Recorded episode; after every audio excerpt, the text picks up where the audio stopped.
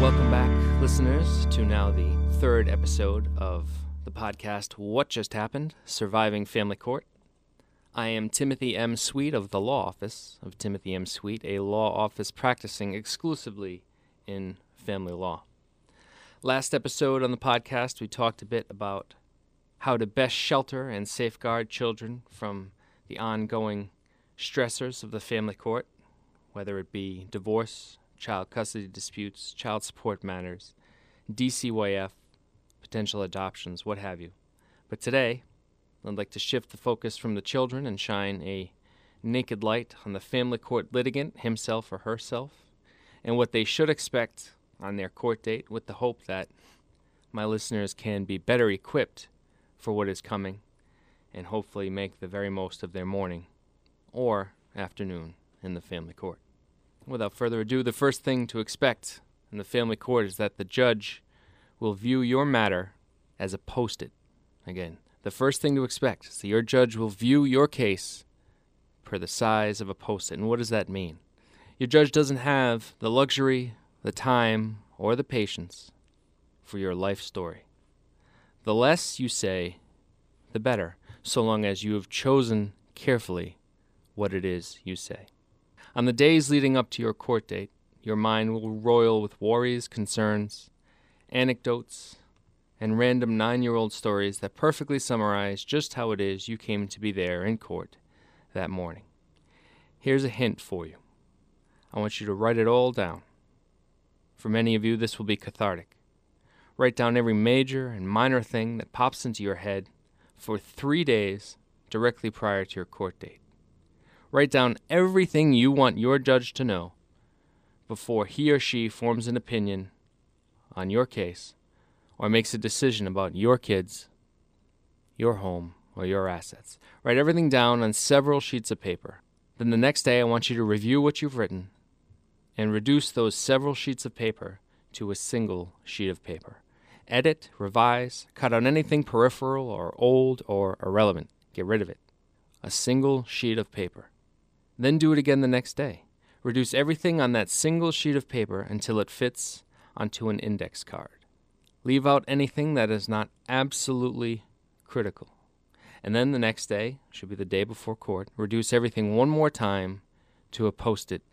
Everything important about your case, your child, yourself, your home, your neighborhood, your school district, your assets, your concerns.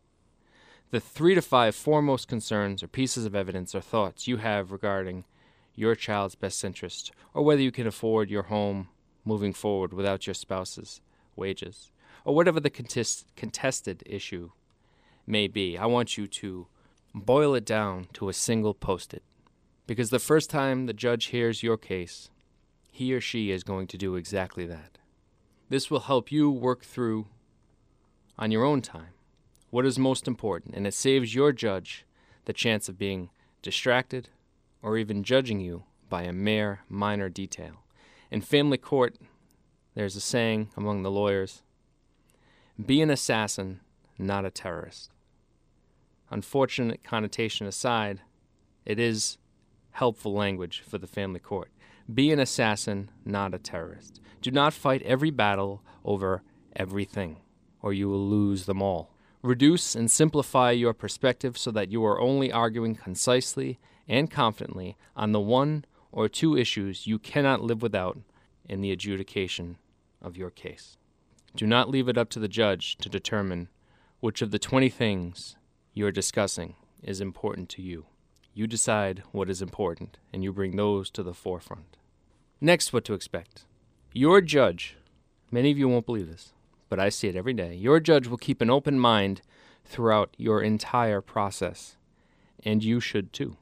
I am aware that is not easy. In conflict, people tend to dig in their nails for fear of losing ground. But in the family court, litigants who are able to keep an open mind and even give the opposing party the benefit of the doubt ends their case on their own terms, as opposed to having a judge decide everything for them and their family. They end their case on their own terms, on their own timeline. They spend much less on legal fees. They endure much less stress. And generally, they have a more optimistic outlook moving forward. So try to keep an open mind throughout, and rest assured that your judge will do the same. Now let me give you an example of two parents who did not keep an open mind. This wasn't a case I had, but it was a case I was able to view. The parties approached the court in a closed-minded fashion, both of them. This was a relocation matter. A relocation matter is just that. It's a case in which one parent of a young child wants to move far away from the other parent. Say, Dad, in this case, Dad wanted Mom and child to stay in Rhode Island, and Mom had an opportunity for employment far out of state, where she'd been offered a better job with much better money and better benefits. And she, of course, wanted to take the child. And so the family court was given this kind of Hobbesian choice. They could either separate Dad and child, or they could keep Dad and child together in the same state, but they would be costing Mom and thus child a certain quality of life. So the family court, after hearing all testimony and weighing the admissible evidence, decided that Mom could not move and take the child so far away from Dad, but that because Mom had to stay and forego a higher pay rate, the court raised Father's child support 2 or 3 times over. Mom came to the case with a closed mind. Dad came to the case with a closed mind. And neither of them gave the family court a chance to answer that case with anything other than a decision. Everybody wants a hearing, but no one wants a decision. So neither of them left happy. Mom stuck in Rhode Island without a more fulfilling job. Dad happy his child is still in Rhode Island, but having had his child support raised insurmountably. Keep an open mind. Life is too short. Bank accounts are too small to fight over everything. So again, to review briefly, what to expect in your court date. Try to keep an open mind, or even for a gold star, try to give the other party the benefit of the doubt, and whittle every single thing you are worried about or that you want to say or could say down to a single post-it.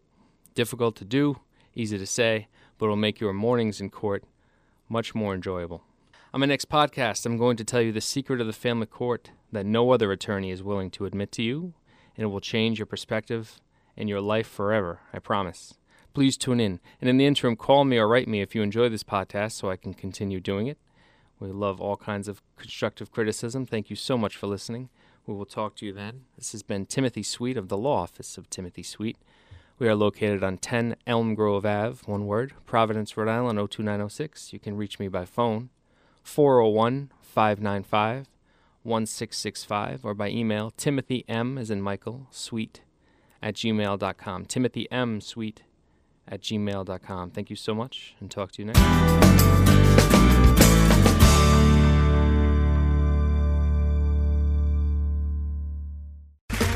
Okay, round 2. Name something that's not boring. A laundry? Ooh, a book club. Computer solitaire, huh? Ah, oh, sorry, we were looking for Chumba Casino. That's right, ChumbaCasino.com has over 100 casino-style games. Join today and play for free for your chance to redeem some serious prizes. ChumbaCasino.com. No purchase necessary. Void where prohibited by law. 18+ terms and conditions apply. See website for details.